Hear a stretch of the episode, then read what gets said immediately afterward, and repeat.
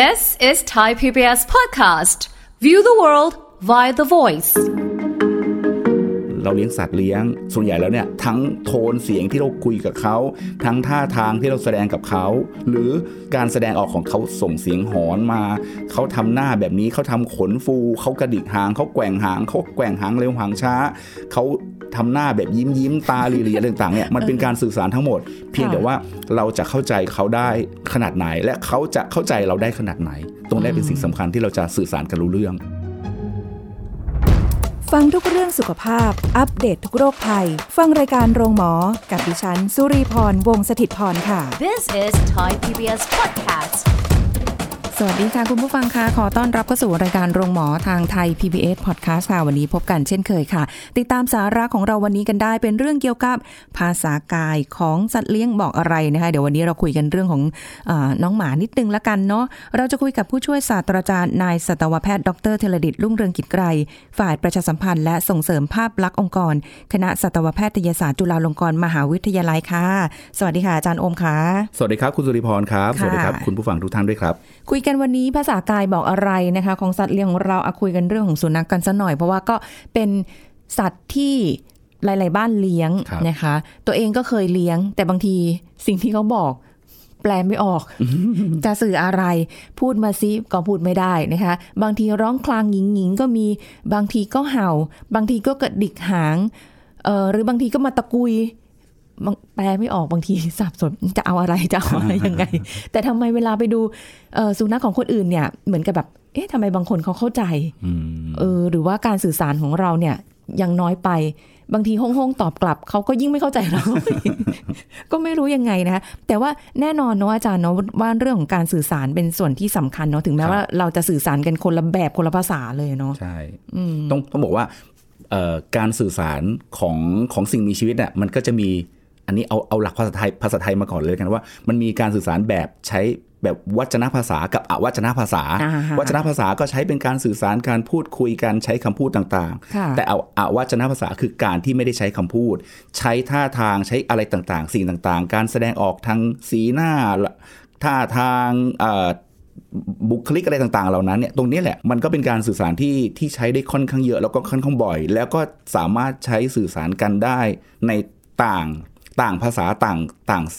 สปีชีส์กันนะครับซึ่งซึ่งการการทำความเข้าใจกันเนี่ยตรงนี้มันเป็นสิ่งสำคัญเพราะบางทีเราอาจจะเราเลี้ยงสัตว์เลี้ยงส่วนใหญ่แล้วเนี่ยทั้งทั้งโทนเสียงที่เราคุยกับเขาทั้งท่าทางที่เราแสดงกับเขาหรือการแสดงออกของเขาอย่างที่คุณสุริพรได้กล่าวไปแล้วว่าเออเขาส่งเสียงหอนมาเขาทำหน้าแบบนี้เขาทำขนฟูเขากระดิกหางเขาแกว่งหางเขาแกว่งหางเร็วหางช้าเขาทำหน้าแบบยิ้มยิ้มตาลีลีอะไรต่างๆเนี่ยมันเป็นการสื่อสารทั้งหมดเพียงแต่ว่าเราจะเข้าใจเขาได้ขนาดไหนและเขาจะเข้าใจเราได้ขนาดไหนตรงนี้เป็นสิ่งสำคัญที่เราจะสื่อสารกันรู้เรื่องเพราะฉะนั้นมันการพูดการสื่อสารกันนะคะก็เป็นสิ่งสำคัญที่จะส่งถึงความสัมพันธ์ระหว่างกันว่าเออมันเป็นยังไงเขาเข้าใจเราไหมเราเข้าใจเขาไหมแต่จริงๆบางทีเนี่ยด้วยน้ำเสียงหรือโทนของเราเนี่ยเขาก็สัมผัสได้เลยนะว่าเรากำลังแบบอืมไม่โอเคนะโทนเสียงก็บอกได้ระดับหนึ่งอย่างการเรียกชื่อเนี่ยชื่ออะไรดีชื่อเจ้าตูบตูบเอ้ยเจ้าตูบอะไรอย่างเงี้ยเสียงที่เราแสดงออกเสียงที่เราออกไปแล้วก็ท่าทางที่แสดงออกเขาเนี่ยเขาก็จะพอสัมผัสกับเราได้แล้วถ้าเราเสียงตวาดไปแต่เขายังกระดิกกระดิกหางมานั่นคือเขาเขาพยายามจะยอมยอมอะไรเราแล้วอ๋อแสดงว่ามันมันมีท่าทางหรือมีอะไรที่แบบว่าบ่งบอกได้ในตัวของเขาหมดเลยใช่ไหมคะไม่ว่าจะอย่างที่อาจารย์บอกว่ามันมีทั้งสื่อสารด้วยกันส่งเสียงหรือเป็นท่าทางของเขาถ้าสังเกตง่ายๆเห็นชัดๆเลยเนี่ยภาษากายของเขาอย่างเช่นการกระดิกหางหรืออะไรพวกนี้เนาะมันก็น่าจะเป็นแบบในเชิงที่ดีหรือเปล่าอาจารย์ต้องต้องบอกว่าภาษาที่เขาแสดงกับเราเนี่ยนอกจากอันอันที่หนึ่งคือส่วนของการแสดงออกที่เราเห็นจากภายนอกผ่านอวัยวะในร่างกายของเขาต่างๆอันนึงกับอีกอันนึงคือการแสดงออกทางเสียงที่เขาสื่อออกมาไม่ว่าจะเป็นการหอนการครางการเห่าก็บอกได้อีกแบบนึงเพราะฉะนั้นลองดูอันแรกกันก่อนก็ได้ครับว่าการแสดงออกทางร่างกายที่เราสามารถเห็นได้ภายนอกมีอะไรบ้างนะครับซึ่งซึ่งจริงๆแล้วเนี่ยการสื่อสารผ่านทางหางทางปากทางขนขน เป็นการสื่อให้เราให้เราทราบได้ระดับหนึ่งต้องบอกว่าเป็นการสื่อสื่อสารเบื้องต้นกับเราได้เราฮะถ้าหางนี้เห็นชัดนะคะอาจารย์หางใช่หางเห็นค่อนข้างชัดเลย ส, สังเกตนะครับว่าเวลาสุนัขที่ค่อนข้างตื่นเต้นดีใจเนี่ยหางจะแกว่งหางจะตั้งแล้วก็แกว่งอย่างเร็ว ต้องบอกด้วยแกว่งเร็วด้วยนะครับสะบัดเร็วมากใช่บางบางรายเนี่ยก้นน่ะบิดสะโพกเนี่ยบิดตามหางที่แกว่งเลยเห็นภาพแล้วนี่จินตนาการภาพยังรู้สึกว่าเออมันน่ารักดีเนาะอันนี้หลายๆคนน่าจะนึกตามนึกภาพตามออกนะว่าโอเคนะถ้าสุนัขแสดงการแกว่งหางแบบเร็วๆแล้วก็กระดิกมากขนาดนั้นเนี่ยอันนั้นคือเขากำลังตื่นเต้นดีใจแล้วก็รักษาเป็นมิตรแล้วแต่ถ้าเกิดว่าแกว่งแต่แกว่งแบบช้าๆแบบเกรงๆไอ้อย่างเงี้ยเขาอาจกำลังกำลังรู้สึกว่าลังเลรู้สึกว่าวิตกกังวลอะไรสักอย่างแล้วเพราะฉะนั้นการแกว่งของหางก็เป็นตัวบอกได้แต่ไม่เหมือนกันการแกว่งหางกระดิกหางกระดิกแบบช้าๆหรือแกว่งแบบเร็วๆสื่อสารคนละเรื่องกันเลยอ้าวเหรอคะอาจารย์เห็นหางกระดิกนี่นึกไว้ก่อนเลยว่าเอ้ยเป็นมิตรแน่นอน เข้าหาอะไรหลายๆคนอาจคิดคิดแบบนั้นแต่แกว่งเร็วๆเนี่ยโอเคใช่เลยเขาอยากจะสื่อสารอยากจะเป็นมิตรกับเราแต่แกว่งช้าๆนั่นคือการที่เขากำลังรู้สึกว่าวิตกกังวลแล้วก็ไม่ค่อยไม่ค่อยแน่ใจอ๋อแต่หางแกว่งเนาะแต่แกว่งแบบช้าๆแบบขยับแบบช้าๆไงครับยังไม่ชัวร์ยังไม่ชัวร์ยังลังเลไม่ต้องเข้าใกล้อย่าเพิ่งเข้าหาเขาก็ไม่เข้าหาเราจนกว่าเขาจะแน่ใจใช่ไหมใช่ครับกรณีที่บางทีเนี่ยสุนัขที่แบบโหหวาดกลัวแล้วก็วิตกกังวลมากๆเลยสังเกตได้เลยหางอะไรเขาจะเรียกว่าหางจุกก้นเอออันนี้เคยเห็นหางจะตกแล้วก็บางทีหดมาตรงประมาณระหว่างขาหลังทั้งสองขาอะไรลักษณะแบบนี้คือเขาแสดงความหวาดกลัวแล้วก็รู้สึกรู้สึกเรารู้สึกเอ่อยอมกึ่งกึ่งยอมแล้วล่ะฮะลักษณะแบบนั้นรู้ว่าเขาเนี่ยด้อยกว่ากว่าเราหรือด้อยกว่าตัวอื่นๆจะสังเกตว่าหมาสองตัวที่แบบเอ่อจะถ้าเกิดจะจะสู้กันจะข่มกันเนี่ยถ้าตัวไหนที่หางตกแล้วก็หดพับลงมาที่อยู่ระหว่างขาทั้งสองข้างนั่นพอจะสังเกตได้ว่านะคือตัวหน้าที่เป็นตัวที่ที่ recessive ตัวที่ด้อยกว่าส่วนตัวที่ก้าวร้าวกว่าหางจะตั้งจะมีความโชว์ความความความสง่าความอะไรเต็มที่เลยลักษณะแบบนั้นก็จะพอบอกได้อ๋อคือมันจะไม่มาแบบว่ามาหางงอเราอยู่ระหว่างขาทั้งสองตัวพร้อมกันไม่ใช่เขาต้องโชว์ให้เห็นเลยว่าชั้นใหญ่กว่าชั้นแน่กว่าโอ้เขาเห็นปุ๊บเขาโชว์เลยแต่ต้องอย่างนั้นเลยคือแต่ต้องดูนะครับว่าถ้าเกิดว่าสุนัขสองตัวสู้กันเนี่ยแรกๆเนี่ยจะไม่ยอมกันก่อนแต่เมื่อไหร่ก็ตามที่ถ้าเกิดว่าตัวหนึ่งที่มันมีความด้อยกว่าเนี่ยสังเกตจากหางก็พอจะบอกได้ระดับหนึ่งอ๋อคือขอให้ได้แสดงอะไรออกมากันก่อนเดี๋ยวค่อยว่ากันว่าฉันจะยอมไหม ซึ่งซึ่งการการที่เขาอยู่กับเราและเขาแสดงลักษณะแบบนั้นนั่นก็คือการยอมเราถ้าลักษณะแบบนั้นเขาค่อนข้างโอเคหน่อยค่ะซึ่งถ้าเกิดว่าหมาที่ปกติทั่วไปเนี่ยหมาที่แบบว่า เอ่อ อารมณ์ปกติไม่มีความเครียดเรื่องต่างที่มีความผ่อนคลายหางเขาก็จะอยู่ในลักษณะปกติของเขาเช่นอาจจะตกลงเล็กน้อยหรือตามลักษณะตามพันธุ์มีไม่มีการเกรงอะไรลักษณะแบบนั้นนะฮะค่ะเอาแล้วอย่างบางพันธุ์นี่แบบที่แบบหางกุดนะคะไม่รู้ว่าไปตัดหรือหรืออะไรยังไงอันนั้นจะสังเกตยากนิดนึงแต่บางครั้งเนี่ยถ้าสุนัขที่พันธุ์ที่ตัดหางเช่นโดเวอร์แมนมินิเจอร์พินเชอร์หรือว่าว่าแจ็ครัสเซลอะไรต่างๆเหล่านั้นเนี่ยถ้าหางสั้นๆแบบนั้นเนี่ยบางทีตัวหางอาจจะเห็นได้ไม่ชัดแต่การที่เขากระดิกหางแล้วก้นขยับสะโพกขยับเนี่ยก็พอจะบอกได้ระดับหนึ่งเออแต่ทำไมต้องไปให้เขาหางกุดนะ บางทีอาจจะเป็นลักษณะตามพันธุ์แต่ปัจจุบันนี้เขาก็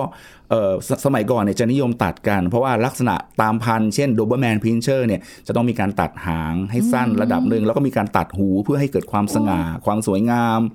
รวมถึงการดูแลได้ง่ายแต่ปัจจุบันเนี่ยก็จะมีความคิดเปลี่ยนไปเพราะว่าการทำลักษณะแบบนั้นก็อาจจะเป็นการที่ที่ไม่ไปประมาณว่าเป็นละเมิดสิทธิ์ของเขาเพราะว่าเป็นเป็นการทารุณกรรมสัตว์อย่างนึงก็จะมีการเลี่ยงที่จะไม่ทำแล้วก็บางประเทศนี่ก็ออกเป็นกฎแล้วว่าจะไม่มีการทำเพราะว่าเป็นการทำร้ายตัวสัตว์จริงจริงโอ้ยอย่าให้ไปเป็นยุคก่อนๆแบบนั้นเลยอันนั้นก็คือเราก็ไปว่าไม่ได้นะมันเป็นยุคนั้นนะเนาะทีนี้อาจารย์เรื่องหางเนี่ยมันพอสังเกตได้นะยังพอเพื่อที่จะแบบเดาอะไรกันได้นะคะแต่ปากเหรอคะปากต้องต้องบอกว่าการแสดงออกทางปากของเขาเนี่ยอันนึงก็อาจจะเป็นลักษณะของการขู่การคำรามการแยกเขี้ยวถ้าลักษณะการแยกเขี้ยวแบบนั้นนะอาจจะเห็นค่อนข้างชัดริมฝีปากด้านบนเพเยอโค้งขึ้นแล้วก็เห็นเหงือกและเห็นฟันเกือบทุกซี่ในลักษณะนั้นก็พอจะบอกได้แล้วว่าว่าโอเคนะเนี่ยเนี่ยคือเขาแสดงพฤติกรรมก้าวร้าวให้เราเห็นแล้วนะ แต่ต้องบอกว่ามีสุนัขบางสายพันธุ์ที่สามารถเพเยอได้ตรงที่เขาบอกว่าพันธุ์นี้ชอบยิ้มไอ้สุนัขตัวนี้ยิ้มให้เราเช่นพวกดัลเมเชียนเอ่อโดเบอร์แมนที่หลายๆตัวเพเยอริมฝีปากด้านบนขึ้นเพราะว่าโครงสร้างของกล้ามเนื้อรอบๆปากของเขามีความแข็งแรงบางครั้งไม่ใช่การขู่คำรามแต่เป็นการแสดงแสดงการเล่นอะไรกับเราก็จะเห็นเหมือนกับลักษณะการเพเยอริมฝีปากเพเยอเขี้ยวเห็นได้แต่จะไม่ค่อยอ้าปากไงถ้าลักษณะแบบนั้นถ้าเกิดว่าคำรามแบบอ้าปากแบบค่อนข้างเห็นเขี้ยวชัดเจนแล้วบางรายมีเสียงส่งออกมาด้วยนะนั่นแหละคือการดุแหละโอ้แต่เมื่อกี้อาจารย์บอกว่ามีโดเบอร์แมนอันอัลเซเชียนนี้ก็ตัวดุเลยนะอ่าแต่แต่โดเบอร์แมนหลายๆตัวที่แสดงพฤติกรรมแบบนี้นี่คือคือเป็นการเล่นกันกับเจ้าของก็มีเยอะนะครับอ๋อเหรออันนี้ที่เคยดูคลิปมาบางทีเขาห่วงของอ่ะแล้วเจ้าของจะไปหยิบอ่ะเขาก็จะแบบว่าเพเยออย่างที่อาจารย์บอกแล้วแล้วมันมีเสียงขู่ด้วยหรือบางตัวก็แบบหน้านิ่งๆนั่งตรงนิ่งเลยนะแต่แบบพอมีเจ้าของเอามือแย่เข้าไปปุ๊บเขาเริ่มแบบเตรียมจะฉกใช่ไหมเออจะจะตีเลยแต่ลักษณะแบบนั้นเนี่ยคงต้องคงต้องดูด้วยว่าว่าคือคือบางทีอาศัยความเชื่อใจกันเอ่อความคุ้นเคยกันก็มั่นใจว่าถึงแม้เขาจะดุขู่อะไรก็ไม่ไม่ได้งับเราแรงอาจจะเป็นการขู่เท่านั้นแต่ว่าสุนัขที่เราไม่รู้จักเนี่ยถ้าแสดงลักษณะแบบนั้นมาแนะนำเลยว่าอย่าให้พยายามออกห่างเลยเพราะลักษณะแบบนั้นคือพร้อมที่จะจู่โจมเราแล้วถ้าแยกเขี้ยวแล้วพร้อมพร้อมกับส่งเสียงขู่คำรามโดยที่เราไม่ได้สนิทสนมไม่ได้รู้จักกันมาก่อนเนี่ยอย่าเข้าใกล้เลยพร้อมโดนงับได้ตลอดเวลาอย่าเสี่ยงดีกว่าเนาะใช่ครับเผื่อเขาแบบกำลังอารมณ์ไม่ดีเราก็ไม่รู้อารมณ์เขาบางทีหรือหวงของอยู่อย่างนี้ใช่ครับประกอบกับบางครั้งเนี่ยถ้าตัวไหนที่มีการแยกเขี้ยวแล้วขู่แล้วขนพองๆขนพองๆ ล, ลองนึกภาพแมวที่ขนฟูๆ uh-huh. นั่นแหละขนฟูไม่ได้หมายความว่าเป็นลักษณะขนปุยๆนะครับแต่ช่วงที่กำลังโกรธแล้วขนฟูขนจะตั้งขึ้นมาได้เห็นได้ค่อนข้างชัดเจน uh-huh. โดยปกติสุนัขหลายๆตัวขนจะค่อนข้างเรียบแต่เมื่อไหร่ก็ตามโดยเฉพาะสุนัขพันธุ์ขนสั้นจะเห็นชัดนะครับ uh-huh. ถ้าเมื่อไหร่ก็ตามที่โกรธหรือโมโหเนี่ยขนก็จะตั้งขึ้นจะตั้งขึ้นแบบว่าดูแบบไม่เป็นระเบียบเลยครับ uh-huh. ไอ้อย่างนั้น uh-huh. คือต้องระมัดระวังแล้วว่าเนี่ยคือแสดงว่าเขารู้สึกว่าอารมณ์เสียแล้วแล้วก็พร้อมที่จะลุยแล้วอันนั้นยิ่งไม่ควรเข้าใกล้เลยนะคะอ่าใช่ไม่งั้นเราจะได้ไปฉีดโรคกันโรคพิษสุนัขบ้าแน่นอน อะไรแบบนี้เออแต่แล้วถ้าเกิดสมมุติว่าเขาแบบเอ่อลิ้นห้อยลงมาหรืออะไรอย่างเงี้ยคะอาจารย์โดยโดยปกติถ้าเป็นลิ้นโดยโดยปกติแล้วเนี่ยถ้าเกิดว่าสภาพปกติของเขาเนี่ยเขาจะอ้าปากเล็กน้อยแล้วก็แล้วก็ลิ้นจะตกมาทางด้านข้างพอลิ้นจะค่อนข้างหนักตกบ้างสลับบ้างอะไรอย่างเงี้ยไอ้ตรงนั้นอ่ะไม่ไม่ค่อยมีปัญหาแต่ถ้าเมื่อไหร่ก็ตามที่แยกเขี้ยวโดยที่เกรงหน้าเกรงตาแล้วก็แววตาน่ากลัวอย่างนั้นอ่ะต้องระมัดระวังอ๋อคิดว่าลิ้นห้อยนี่คือหิวน้ำหรือเปล่าหรือเหนื่อยเหนื่อยอาจจะเหนื่อยก็ได้อันนั้นอันนี้คือส่วนที่แบบว่าเห็นชัดๆหางปากขนอะไรแบบนี้ใช่ไหมคะครับมันยังมีการสื่อสารผ่านทางอย่างอื่นอีกเอาไว้ว่าอื่นๆที่สังเกตได้เช่นใบหูแล้วก็ดวงตาค่ะเอาเอาดวงตาก่อนดวงตาเนี่ยคือถ้าเกิดว่าเขาจ้องมาด้วยความแข็งก็คือบางทีเราสังเกตเห็นก็จะรู้ว่าแววตาปกติสายตาที่ปกติที่ไม่ได้มีการเกรงลูกตาอะไรมากเนี่ยมองมาลักษณะแบบนั้นเนี่ยก็คือคือคือสงสัยแล้วก็สื่อสารกับเราแต่เมื่อไหร่ก็ตามที่มองจ้องมาที่เราโดยตรงแล้วก็ตาเขม่งเขม่งเลยนะอันนั้นคือการแสดงอำนาจแหละเขากำลังแสดงอำนาจกับเราว่าเขาเป็นตัวหลักเป็นตัวจ่าฝูงนะต้องระมัดระวังนะอย่าเข้าไปใกล้ๆนะบางครั้งเนี่ยสังเกตดูเอออันนี้อาจจะเป็นเชิงทฤษฎีว่าม่านตาขยายเพราะจะเห็นแววตาที่แบบว่ากว้างๆเห็นมองที่ตัวลูกตาเขาเนี่ยเห็นเป็นเป็นเป็นสีดำๆกว้างๆอันนั้นคือพร้อมที่จะจู่โจมกับเราแล้วแต่ถ้าเกิดเข้าไปดูใกล้ๆขนาดนั้นก็มีโอกาสที่จะโดนงับละแต่บางคนเห็นแล้วปุ๊บไม่ต้องร้อยก็จู่โจมค่ะไปเลย ไปดีกว่าไม่กล้าเสี่ยงอะไรแบบนี้ อ่าอันนี้ดวงตาที่แบบว่าสังเกตได้บ่งบอกความรู้สึกครับใบหูก็บอกได้ระดับหนึ่งนะเพราะปกติแล้วเนี่ยเอ่อสุนัขที่รู้สึกสงบปกติต่างๆเนี่ยหูก็จะเป็นแบบธรรมชาติสุนัขพันธุ์หูตกก็จะหูตกลงมาแหละคงไม่ได้แบบตั้งขึ้นแบบเชิดขึ้น uh-huh. แล้วก็สุนัขพันธุ์หูตั้งเนี่ยก็จะไม่มีการลู่ไปทางด้านหลังหรือไม่ใช่เกรงตั้งชัดเจนไอ้ลักษณะนั้นก็จะพอบอกได้ว่านี่คืออยู่ในลักษณะปกติของเขา uh-huh. แต่เมื่อไรก็ตามที่เขาเริ่มเริ่มไม่พอใจเริ่มแสดงอำนาจว่าเออฉันน่ะฉันฉันเจ๋งฉันใหญ่นะใบหูก็จะตั้งขึ้นตั้งตรงแล้วก็เขม่งเลยแหละตรง oh. แบบตั้งชัดเจนเลยถ้าลักษณะแบบนั้นเนี่ยก็ก็คือคือว่าเขาต้องการจะแสดงอำนาจกับเราแล้วซึ่งถ้าเกิดว่าหูเข้าลู่ไปทางด้านท้าย ลองนึกถึงหน้าสุนัขแล้วก็หูรูปไปทางด้านท้ายเนี่ยตรงหน้าเขาอาจจะมองได้ว่าเขาอาจจะกำลังเครียดหรือว่ายอมแพ้ซึ่งจะตรงข้ามกับในม้าในม้าเนี่ยถ้าเกิดหูรูปไปทางด้านหลังนี่คือเขาพร้อมที่จะลุยกับเราแล้วเขาโกรธแล้วเอาหรอจะแตกต่างจากในสุนัขในสุนัขเนี่ยหูรูปไปทางด้านหลังนี่คือเขายอมค่ะอ๋ออันนี้คือต้อง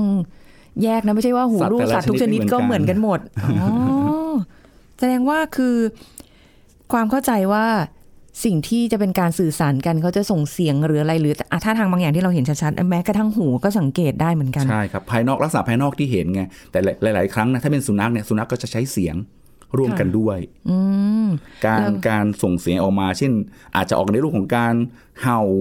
การครางการคำรามการร้องหญิงหญิงอะไรลักษณะนี้ก็เป็นตัวบอกได้ว่าอารมณ์เขาอยู่ในช่วงไหนแต่ต้องบอกว่าเบื้องต้นเนี่ยคืออาจจะเป็นการวิเคราะห์จากเบื้องต้นเพราะว่าแต่ละตัวเขาจะมีความแตกต่างกันเพราะบางทีไปมองว่าลักษณะแบบนี้เนี่ยโอเคปกติสุนัขนั่นดีแต่ว่าเจอตัวแจ็คพอตในตัวที่ก้าวร้าวขึ้นก็อาจจะลำบากนิดนึงนะฮะเออก็ถ้าเกิดว่าคุณผู้ฟังยังนึกภาพอะไรไม่ออกนี่ไปดูในคลิปต่างๆได้นะคะโอ้โหมันก็มีอะไรหลายๆแบบให้เราได้ดูเหมือนกันแต่ว่าในส่วนของการแสดงอาการอะไรต่างๆเหล่านี้ภาษากายพอจะเห็นและก็น่าจะวันนี้เข้าใจมากขึ้นว่าเป็นการสื่อสารอะไรกับเราแต่ว่าเรื่องการส่งเสียงบางทีการเห่าหรือการหอนหรือการคลางอะไรของเขาเนี่ยมันจะมีการบ่งบอกภาษาจากเสียงร้องยังไงได้บ้าง อ, อาจจะบอกได้เบื้องต้นคร่าวๆครับอย่างเช่นเวลาที่สุนัขเห่าเนี่ย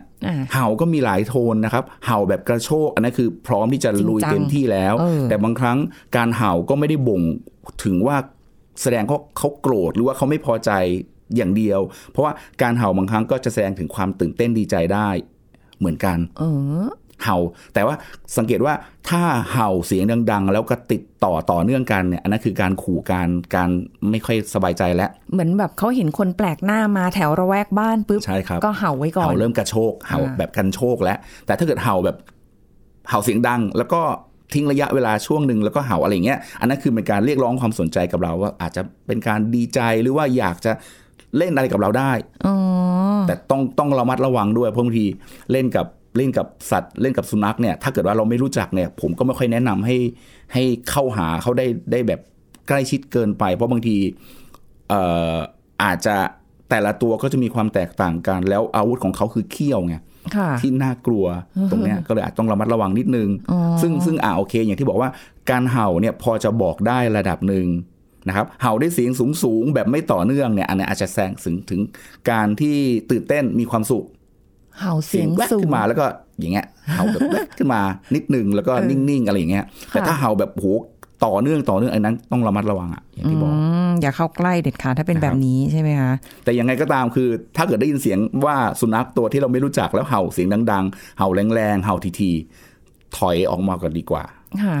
ถ้าเกิดถอยแล้วคือเขาจะวิ่งใส่เราไหมคะไม่ควรหันหลังควรจะต้องหันหน้าแล้วก็ให้เขาเห็นว่าเราคือให้เราเราต้องรู้ว่าเขากำลังจะขยับหรือไงหรือเปล่าด้วยคือถ้าหันหลังบางทีเนี่ยวิ่งสุนัขวิ่งไล่งับได้เลยก็อุตส่าห์ยอมให้แล้วไงจะวิ่งตามเพราะเธอยอมแล้วเขาก็เลยอาศัยความเป็นผู้ล่าแสดงว่าเธอเป็นเหยื่อของเราเขามองเห็นเราเป็นกระต่ายน้อยเพราะเรามีความบอบบางอ๋อแสดงว่าถ้าเกิดจะจะเจอสุนัขที่แบบว่าเห่าอยู่ข้างหน้าแล้วแหละโหเจ้าถิ่นเจ้าของปากซอยอะไรอย่างเงี้ยเราเข้าไปไม่ได้เราต้องเดินถอยหลังเอาเหรอคะคือคือจริงๆแล้วว่าอาจจะอาจจะมองได้ระดับหนึ่งว่าอ่าโอเคนะสมมติว่ามีหมาเจ้าถิ่นอยู่ตรงนั้นแล้วต้องเดินผ่านเนี่ยสิ่งที่สำคัญคืออยากจะให้เราควรจะต้องเตรียมอุปกรณ์เพื่อป้องกันตัวเพื่อไล่เพื่อขู่ระดับหนึ่งแต่ไม่ได้หมายว่าต้องไปขู่เขานะครับ uh-huh. เพียงแต่ว่าเตรียมพร้อมไว้ก่อนแล้วเวลาที่เดินผ่านเนี่ยสิ่งที่แนะนำว่าไม่ควรทำคือไม่ควรไปจ้องหน้าเขาอ้าวควรมองเห็นแล้วก็หลบนิดนิดนึงเพื่อจะได้แสดงว่าเราไม่ได้อยากมีเรื่องกับเธอนะแต่ถ้าเกิดเป็นการมองจ้องหน้าเนี่ยโหประกาศประกาศศักดาว่าพร้อมจะเป็นศัตรูแน่นอนเราก็พร้อมบวกพร้อมนั่นแหละแสดงว่าเราก็พร้อมบวก เขาก็เอาละถ้าอยู่พร้อมบวกเราก็พร้อมบวกอะประมาณอย่างนั้นนะครับทีนี้ก็เดินดันเข้าใจกันซะงั้นแหละ อ๋อนะครับแต่เลี่ยงดีกว่าเลี่ยงอย่าพยายามไปสบตาเขาอะอย่าพยายามเพราะว่าบางทีถ้าเกิดเป็นเจ้าถิ่นเนี่ยแต่ว่ายังไงก็ตามเวลาเดินผ่านก็ต้องคอยชำเลืองคอยมองไม่ใช่หันหลังอะเพราะหันหลังเราจะไม่รู้เลยว่าบางทีเขาจะจู่โจมมาตอนไหนเพราะว่าบางตัวเอาแน่ไม่ได้ถ้าหมาเจ้าถิ่นหมาหัวโจกหมาที่แบบว่าโอ้โหขี้ขี้รำคาญ ชั้นใหญ่ชั้นชอบข่มคนอื่นเนี่ยบางทีอาจจะลำบากอาจจะต้องคอยเดินผ่านแล้วต้องคอยมองคือไม่ไม่ใช่หันหลังแล้วเดินอย่างเดียวอะถ้าจะเดินเดินคือไม่ไม่ถึงขนาดว่าเดินหันหลังนะครับเดินตรงไปแต่ต้องคอยหันหน้ามามองตลอดว่าเขาจะเข้ามายังไงหรือเปล่าเขาจะแสดงลักษณะยังไงคือเหมือนกับว่าเราต้องเดินแบบระแวงต้องระวังนิดนึงฮะต้องใช้คำว่าระวังดีกว่า เดี๋ยวระแวงเดี๋ยวกลายเป็นว่าเอ๊ะเราล็อกแรกล็อกแรกนะบางทีไม่ได้มาตัวเดียวไงคะ เขาอาจจะมาพร้อมพวกหมาหมู่มาเลยทีเดียวอาจจะมีไม้สักอันนึงเผื่อไว้แล้วเวลาถ้าเกิดเห็นเขาเดินเข้ามาเนี่ยต้องเคาะต้องทำท่าให้เห็นให้รู้สึกว่าอย่าเข้ามานะเราไม่ได้ส่งเสียงกลับไปต้องทำเสียงดังให้เขารู้สึกว่าเราเราก็ไม่ได้ไม่ได้เป็นตัวที่ไม่ได้ไม่ได้หาเรื่องแต่ว่าอย่ามาทำอะไรเราประมาณนั้นเออมันก็เป็นอะไรที่แบบแปลกดีนะฮะเพราะเห็นอาจจะเคยเห็นในข่าวอะที่แบบว่าเดินผ่านไปแล้วว่าโดนยิ่งโดนเป็นเด็กด้วยอะพอเด็กย่ำอะประเด็นคือเด็กทำไมทำไมเขาถึงเลือกกัดเด็กไม่เลือกกัดผู้ใหญ่เพราะเด็กเนี่ยมีความเป็นเหยื่อมากกว่าถ้าเทียบดูแล้วอ่ะเขาก็ต้องเขาก็อยากจะอยากจะแสดงความเป็นผู้ล่าแต่ผู้ล่าก็ต้องไม่ใช่ไปล่าล่าจระเข้ล่าเสือโคร่งอ่ะก็ต้องล่าแบบกระต่ายอ๋อให้มันเป็นลักษณะแบบนั้นเขาได้คุมได้แต่ที่สำคัญคือคือเวลาจะไปไหนเนี่ยเด็กไม่ควรให้อยู่ห่างจากตัวเราอ่ะที่สำคัญถ้าจะเดินมีกับเด็กนะครับเพราะว่าพร้อมจะเป็นเป้าหมายให้เขาได้ตลอดในกรณีที่หมาที่แบบเว่อๆหมาที่แบบโหขี้ก้าวร้าวรุนแรงอะไรประมาณนั้นนะครับหรือแบบการเดินจูงเด็กไปไหนมาไหนอย่างเงี้ยก็คือถ้าเกิดเจอนี่อุ้มไว้ก่อนเลยดีกว่าเราไม่รู้ว่าจู่โจมตอนไหนเพราะว่าบางทีไม่รู้ว่าอารมณ์ของของสุนัขตอนนั้นเป็นยังไงด้วยคือสุนัขที่บางทีอยู่ในบ้านอ่ะอย่างที่เห็นในข่าวอ่ะอยู่ในบ้านอ่ะแล้วบางทีเด็กเดินผ่านเด็กไปชี้หน้าไปอะไรอย่างเงี้ยเหมือนกับจะเล่นกับเขาเพราะมองว่าสุนัขเป็นกระต่ายน้อยแต่ว่าเขาไม่รู้ว่าตัวนั้นมันความความรุนแรงเป็นขนาดไหนบางครั้งอ่ะสุนัขตัวนั้นเป็นสุนัขที่โดนล่ามอยู่ตลอดแล้วก็โอ้โหโดนกักขังไม่ยอมให้ออกไปไหนอะไรอย่างเงี้ยเพราะบางทีพอพอมีอารมณ์ต่างๆมากขึ้นหรืออาจจะโดนตีจากเจ้าของมาแล้วก็ยิ่งโมโหจังหวะช่วงที่คนเดินผ่านแล้วพร้อมจะที่จะโผล่มาระบายอารมณ์อะไรอย่างเงี้ยต้องต้องต้องระมัดระวังด้วยครับอืมก็คือถ้าเกิดอยู่ในระแวกถ้าอยู่ในชุมชนหมู่บ้านหรืออะไรเงี้ยเราน่าจะคุ้นเคยว่าอ่ะบ้านนี้หมาดุนะพยายามอย่าให้เด็กไปหรืออะไรเงี้ยเนาะคือเจ้าของหมาก็คงต้องระมัดระวังอ่ะต้องดูว่าถ้าหมาเราดุแล้วปล่อยแบบนั้นมันจะเป็นการทำร้ายคนอื่นแล้วก็เดือดร้อนคนอื่นซึ่งอาจจะต้องโดนโดนต่อต้านจากสังคมในในในในชุมชนนั้นนะว่าไม่ต้องต้องยังไงบ้างแต่ว่าที่สำคัญคือเลี้ยงก็ต้องรับผิดชอบอ่ะเลี้ยงอย่างมีคุณภาพแล้วก็รับผิดชอบคือจะบอกว่าการเลี้ยงมันต้องเริ่มตั้งแต่ความรักความเอาใจใส่การดูแลอะไรก็แล้วแต่แต่ประเด็นคือถ้าเกิดว่าเขาเป็นคนที่ก้าวร้าวแล้วแล้วก็แล้วก็พร้อมที่จะไปไปลุยพร้อมลุยพร้อมบวกคนอื่นแล้วเนี่ยสิ่งที่สำคัญคือเราต้องกันไม่ให้สุนัขของเราหลุดออกไปข้างนอกประตูอะไรต้องเป็นลักษณะของรั้วรอบขอบชิดนะครับล่ามอาจจะไม่ถึงขนาดว่าล่ามเพราะถ้าลิงล่ามก็ยิ่งทำให้เป็นใหญ่เพียงแต่ว่าเราต้องการไม่ให้สุนัขของเราหลุดออกไปข้างนอกที่พอถ้าหลุดออกไปไปทำร้ายไปทำอะไรคนอื่นปุ๊บมันก็จะมีความเสียหายแล้วเราก็ต้องเป็นคนรับผิดชอบเพราะเราเป็นเจ้าของอะนะครับอันนั้นต้องต้องเป็นสิ่งที่ที่อาจจะต้องฝากไว้สำหรับคนที่เลี้ยงสุนัขพันธุ์ใหญ่ๆพันธุ์ที่แบบค่อนข้างน่ากลัวรวมถึงรวมถึงตัวที่ค่อนข้างก้าวร้าวอาจต้องระมัดระวังตรงนี้เพราะว่าบางทีทุกคนไม่ได้รักสุนัขเหมือนเรานะคะเขาอาจจะไม่ชอบเลยก็ได้ถึงแม้จะเป็นพันธุ์ที่น่ารักคิคุอโนเนะดูเหมือนไม่ได้เป็นพิษเป็นภัยเขาก็อาจจะไม่ชอบก็ได้หรือแม้กระทั่งเลี้ยงในบ้านเองอย่างที่เป็นข่าวคุณปู่คุณย่าคุณตาคุณยายอายุมากๆแล้วเนาะก็คิดว่าคุ้นเคยปรากฏว่าบางทีเขาก็กัดทำร้ายเหมือนกันใช่ไหมคะแต่ก็อย่างที่บอกว่าเรื่องที่คุณสุริพรได้ได้เอามาคุยให้ฟังว่าบางทีเนี่ยเราอาจจะต้องสังเกตจากลักษณะท่าทางสีหน้าการแสดงออกทางร่างกายของเขาระดับหนึ่งเพื่อที่จะรู้ว่าเราควรจะต้องถอยห่างตอนไหนหรือว่าเอออย่างนี้พอจะคุยกับเขาได้พอจะเล่นกับเขาได้ลักษณะแบบนี้ครับแล้วทำไมสุนัขบางตัวเนี่ยค่ะอย่างบางทีเหมือนเขารู้หรือเปล่าว่าแบบเราเป็นคนรักสุนัขนะเขาเห็นปุ๊บเขาก็จะแบบวิ่งกระดิกหางมาเลยโดยที่แบบว่าเราอาจจะยังไม่ได้เดินเข้าหาเขาอาจจะสัมพันธ์กันได้นะครับเพราะบางทีเนี่ยการแสดงออกคือคนที่ค่อนข้างก้าวร้าวกับคนที่แบบว่าใบหน้ายิ้มยิ้มหรือว่าท่าทางแบบว่าไม่ได้แบบดูดูแบบนักเลงอะไรต่างๆเนี่ยการการการที่ที่เขาเห็นแล้วก็จะสัมผัสกับเราเนี่ยมันมันมันผมคิดว่ามันน่าจะสื่อสารกันได้เพราะบางทีการแสดงออกของเราเนี่ยเราเห็นหน้าเขาบางทีเราอาจจะเสียงการการใช้โทนเสียงที่แบบที่เขาเรียกเสียงสอง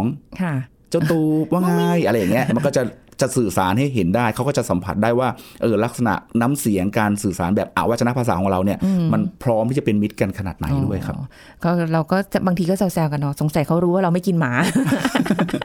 ก็เลยเข้าใกล้เราได้อะไรแบบนี้นะคะหรือหรือแม้กระทั่งบางทีแบบเออเขาเรียกอะไรนะบางทีบางตัวยังไม่ทันทำอะไรเลยมาเห่าไว้ก่อนนะเดี๋ยวเสร็จแล้วเดี๋ยวเดี๋ยวมาดมก่อนดมก่อนดมเสร็จแล้วค่อยกระดิ่งหางอะไรก็มีเพราะไม่แน่ใจแต่สุดท้ายแล้วพอพอรู้ว่าเออไม่มีไม่เป็นภัยต่อกันก็อ่ะจริงๆก็อยากจะเล่นแหละแต่ต้องมีฟอร์มขู่ไว้ก่อนมาหลายๆตัวเป็นแบบนั้นเออแต่บางทีเราก็ต้องเฮ้ยห้ามกัดต้องมีเรายังไงต้องเป็นจ่าฝูงไว้ก่อนแต่แค่ว่าต้องคุมให้ได้ก่อนเราไม่ได้ไปทำร้ายเขานะแค่ไม่ให้เขามากัดเราก็พอแล้วเพราะเราขี้เกียจไปฉีดยาค่ะไม่สนุกเลยภาษากายท่าทางสุนัขมันก็ยังมีอะไรอีกหลายอย่างที่เราก็คงต้องเรียนรู้กันไปเนาะบางทีเขาอาจจะแบบว่าตะกุยเราเอ๊ะจะเอาอะไรหรืออะไรอย่างเงี้ยก็อ่ะเดี๋ยวค่อยมีโอกาสได้คงได้คุยกันอะไรต่อไปนะคะก็วันนี้ขอบคุณอาจารย์ที่มาให้ความรู้กับเรานะคะขอบคุณค่ะสวัสดีค่ะอาจารย์ค่ะเอาละค่ะคุณผู้ฟังหมดเวลาแล้วนะคะกับรายการโรงหมอทางไทย พี บี เอส Podcast ค่ะพบกันใหม่ครั้งหน้านะคะขอบคุณที่ติดตามรับฟังสวัสดีค่ะ This is Thai พี บี เอส Podcast อาการปวดหัวเป็นหนึ่งในอาการที่เกี่ยวข้องกับ Office Syndromeต้นเหตุของอาการนี้เกิดขึ้นได้อย่างไรดร.นายแพทย์จิตรพลคงถาวรสกุลแพทย์ผู้เชี่ยวชาญกล้ามเนื้อกระดูกและข้อมาเล่าให้ฟังครับปัจจุบันเนี่ยก็ยังพบว่ามีคนที่เป็นออฟฟิศซินโดรมอยู่ตลอดเวลาเนื่องจากว่าอุปกรณ์หลักของเราเนี่ยมันคือคอมพิวเตอร์ตอนนี้และนอกจากนั้นคือโทรศัพท์มือถือ iPad คือ everything เนี่ยมันใช้การก้มทั้งหมดนะครับมันใช้การก้มทั้งหมดซึ่งออฟฟิศซินโดรมในปัจจุบันเนี่ยนะมันสแปนไปเยอะมากนะฮะคือไปจนถึงกระทั่งพวกปวดหลังปวดก้นกบนะนั่งทั้งวันก็ปวดก้นกบได้ถูกไหมฮะเพราะมันนั่งแล้วมีการกดตลอดเวลาแล้วเก้าอี้ก็แข็งอีกแต่ก่อนเนี่ยเราจะพูดถึงเรื่องของ neck pain คือปวดคออย่างเดียวนะแล้วตอนเนี้ยมันสแปนไปถึง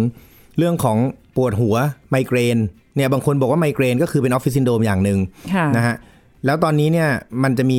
ประกันบางตัวนะฮะที่ระบุเลยว่าเป็นออฟฟิศซินโดรมมีอะไรบ้างอ่ามันมีประมาณห้าโรคเนี่ยไล่ให้ฟังหนึ่งก็คือหมอนรองกระดูกคอเสื่อมนะฮะอ่าหรือหมอนรองกระดูกคอปลิ้นเนี่ยอันเนี้ยก็จะระบุว่าเป็นหมอนรองกระดูกคอในในใบประกันเลยนะแล้วก็สองก็คือนิ้วล็อกอ่านี่ก็จะรวมอยู่ในออฟฟิศซินโดรมด้วยนะครับแล้วก็ปอกเส้นเอ็นอักเสบที่ข้อมือแล้วก็ผังผืดที่ข้อมือนะครับสังเกตว่ามีข้อมืออยู่สามอันแล้วนะนิ้วล็อกปอกเส้นเอ็นอักเสบผังผืดข้อมือนะฮะแล้วก็เป็นอาการปวดหลังเรื้อรังปวดกล้ามเนื้อเรื้อรังเนี่ยอันนี้ก็ใช้ได้มันมีมีอยู่ประมาณ ห้าหก โรคที่ผมดูนะผมเคยพูดหลายรอบแล้วออฟฟิศซินโดรมเนี่ยมันประกอบไปด้วยหลายอย่างหนึ่งก็คือเรื่องของอาการทางกายคือปวดสองคือเรื่องของ behavior คือพฤติกรรมสามคือเรื่องของจิตใจนะครับในสามอย่างเนี้ยก็คือดูดูแบบองค์รวมนะส่วนใหญ่เรื่องเรื่องที่เล็กที่สุดแต่จริงๆเป็นเรื่องที่ใหญ่สุดเรื่องจิตใจจริงๆแล้วเนี่ยมันเป็นจุดเริ่มต้นของอาการป่วยทั้งหมดนะคนเราเนี่ยนะป่วยจิตเนี่ยนะหนักกว่าป่วยกายนะป่วยกายไม่สู้ป่วยจิตถูกไหมคือทำงานออฟฟิศเนี่ยบางบางคนเนี่ยเลิกสี่ห้าทุ่มนะทำงานแปดโมงเช้านะเวลานอนเนี่ยประมาณหกชั่วโมงนอนเนี่ยยังคิดถึงงานอยู่เลยอ่าแล้วนอกจากนั้นนะเดี๋ยวนี้มันไม่ได้แค่ทำงานเด็กสมัยนี้เนี่ยยี่สิบถึงสามสิบปีเนี่ยพอว่างปุ๊บทำอะไร Instagram เล่นโทรศัพท์ว่างปุ๊บทำอะไร TikTok ใช่ไหมฮะเดี๋ยวนี้เนี่ยคือมันมีแอปพลิเคชันที่มันพยายามจะดึงเราออกจากโลกที่เราอยู่ไปอยู่ในอีกโลกหนึ่งซึ่งเราใช้สมองตลอดเวลานะครับจากทำงานโดนด่าที่เจ้านายสั่งนู่นนี่นั่นมาปุ๊บพอหลุดเข้าไปในโลก ไอ จี หรือในโลก TikTok ปุ๊บมันก็จะดูเหมือนจะบันเทิงแต่สุดท้ายเข้าไปนะก็จะไปอิจฉาคนนั้นคนนี้ดูแล้วโอ๊ยไอ้นั่นก็ดีไอ้นี่ก็ดีอยากนู่นอยากนี่มีแต่ความอยากไปหมดอ่าใช่ไหมฮะสุดท้ายนอนไม่หลับอ้าวนอนไม่หลับปวดหัวเช้าตื่นขึ้นมาพอมาทำงานอีกเป็นไมเกรนอ่าพวกนี้มันก็เป็นวงจรอุบาทหรือเรียกว่า vicious cycle นะฮะคือเรื่องทางจิตเนี่ยผมว่าถ้าเราสามารถทำได้นะเราแก้ก่อน This is Thai พี บี เอส Podcastติดตามรายการทางเว็บไซต์และแอปพลิเคชันของ Thai พี บี เอส Podcast Spotify, SoundCloud, Google Podcast, Apple Podcast และ YouTube Channel Thai พี บี เอส Podcast Thai พี บี เอส Podcast View the world via the voice